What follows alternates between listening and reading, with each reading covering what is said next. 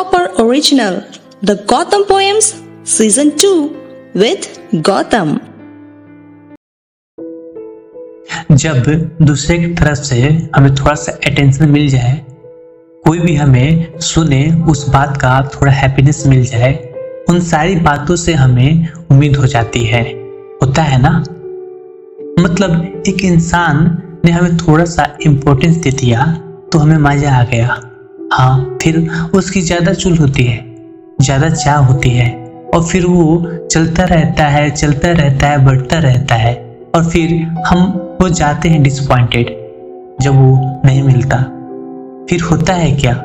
दर्द, और फिर होता है कि यार, मुझे कोई समझता ही नहीं है। पर मेरी जान तुझे खुद नहीं समझता, इसलिए तू वही समझ किसी और से पाना चाहता है। और फिर पछताता है। जब हम खुद को समझ लेते हैं ना, जब हम खुद को समझ लेते हैं ना तो कोई हमारे बारे में क्या सोचता है, फ़र्क ही नहीं पड़ता।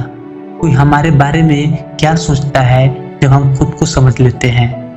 जब हम खुद से प्यार करना शुरू कर देते हैं, यानी कि हम जो चीज़ें दूसरों को दिखाने में इम्प्रेस करने में इतना सारा वक्त जाया करते हैं, वही चीज़ें खुद को दिखा के खुद में ही खुश रहने तो वो खुशी की खुदकुशी नहीं होती है।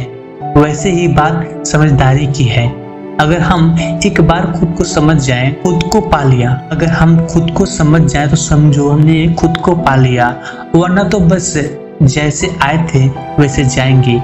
जितना दर्द लेकर आए थे, उसका दसुना दर्द देकर जाएँगे।